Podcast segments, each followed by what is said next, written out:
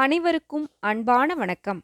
நீங்கள் கேட்டுக்கொண்டிருப்பது கதையலை. வாசிப்பவர் ஹேமலதா ஜெகநாத்.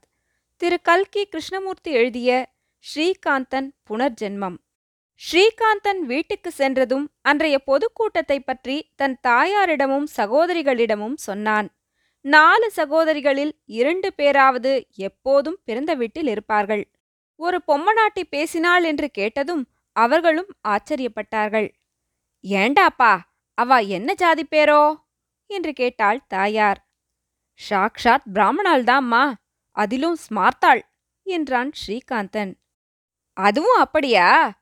வடமாளோ அஷ்டசாஸ்திரமோ? அஷ்டசாஸ்திரத்துல தான் இப்படி துணிந்து வருவார்கள். பார் எவ்வளவு புத்திசாலித்தனமாய் பேசுகிறாய்.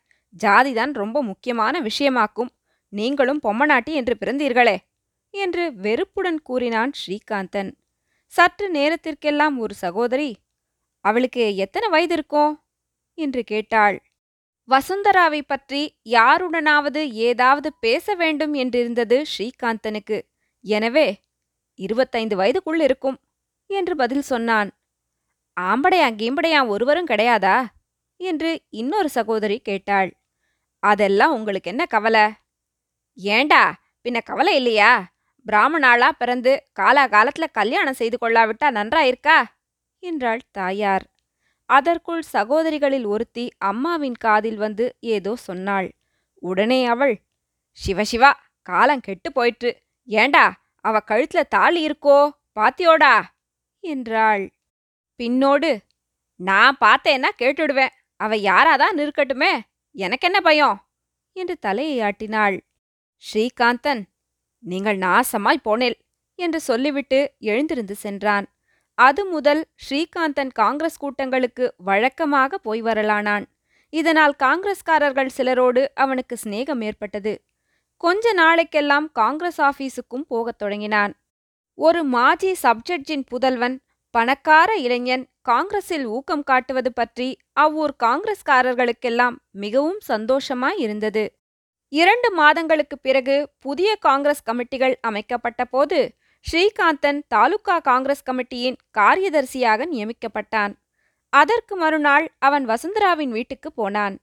அடிக்கடி பொதுக்கூட்டங்களில் சந்தித்ததில் அவர்களுக்குள் சொற்ப பரிச்சயம் ஏற்பட்டிருந்தது. அவளிடம் நான் காரியதர்சி பொறுப்பை ஏற்றுக்கொண்டிருக்கிறேன் அதை நன்கு நிறைவேற்றுவதற்கு நீங்கள்தான் உதவி செய்ய வேண்டும். உங்களால் தான் நான் இந்த காங்கிரஸ் வேலையில் ஈடுபட்டதே. தெரியுமல்லவா? என்றான். வசுந்தராவின் உள்ளத்தில் உவகை பொங்கிற்று. துயரம் நிறைந்த தன்னுடைய வாழ்க்கையில் இப்படி ஒரு சந்தர்ப்பம் வருமென்று அவள் எதிர்பார்க்கவே இல்லை. என்னால் இந்த உதவி செய்ய தடையில்லை. அதைவிட வாழ்க்கையில் என்ன சந்தோஷம் இருக்கிறது? ஆனால் முனிசிபல் சேர்மன் ஏதாவது ஆட்சேபிப்பாரோ என்றுதான் யோசனை செய்கிறேன் என்றாள். முனிசிபல் சேர்மனை நான் போய் பார்க்கிறேன். அவர் வேண்டுமானால் ஆட்சேபிக்கட்டும் பார்க்கலாம். அப்படியே நேர்ந்தால் இந்த வேலை என்ன பிரமாதம்? இந்த ஊரில் நாங்கள் இவ்வளவு பேர் இல்லையா? சும்மா விட்டு விடுவோமா? என்றான் ஸ்ரீகாந்தன். Municipal chairman ஆட்சேபிக்கவில்லை.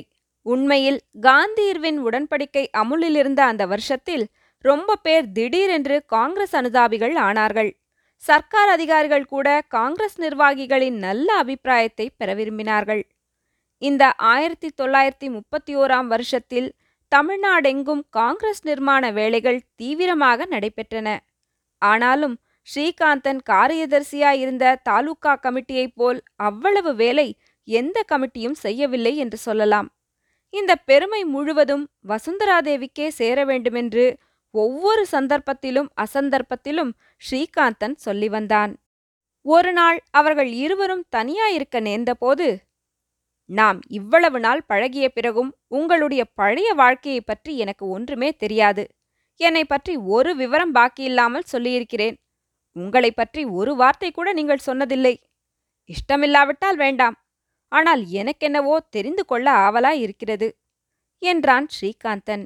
வசுந்தரா உங்களுக்கு என்ன வேண்டுமோ கேளுங்கள் சொல்கிறேன் என்றாள்.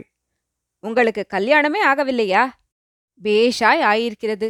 அடையாளம் வேண்டுமானால் பார்க்கிறீர்களா? என்றாள். அப்புறம் திரும்பி முதுகில் இருந்த துணியை சிறிது விளக்கினாள்.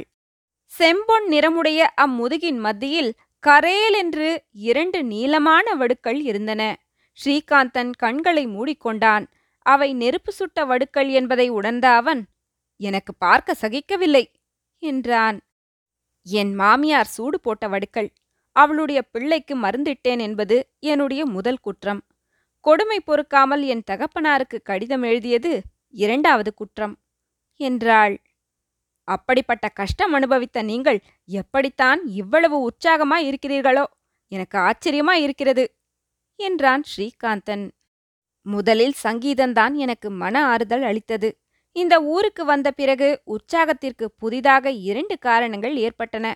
ஒன்றுதான் தேசத்தொண்டு இன்னொன்று இன்னொன்று உங்களுக்கே தெரியும்.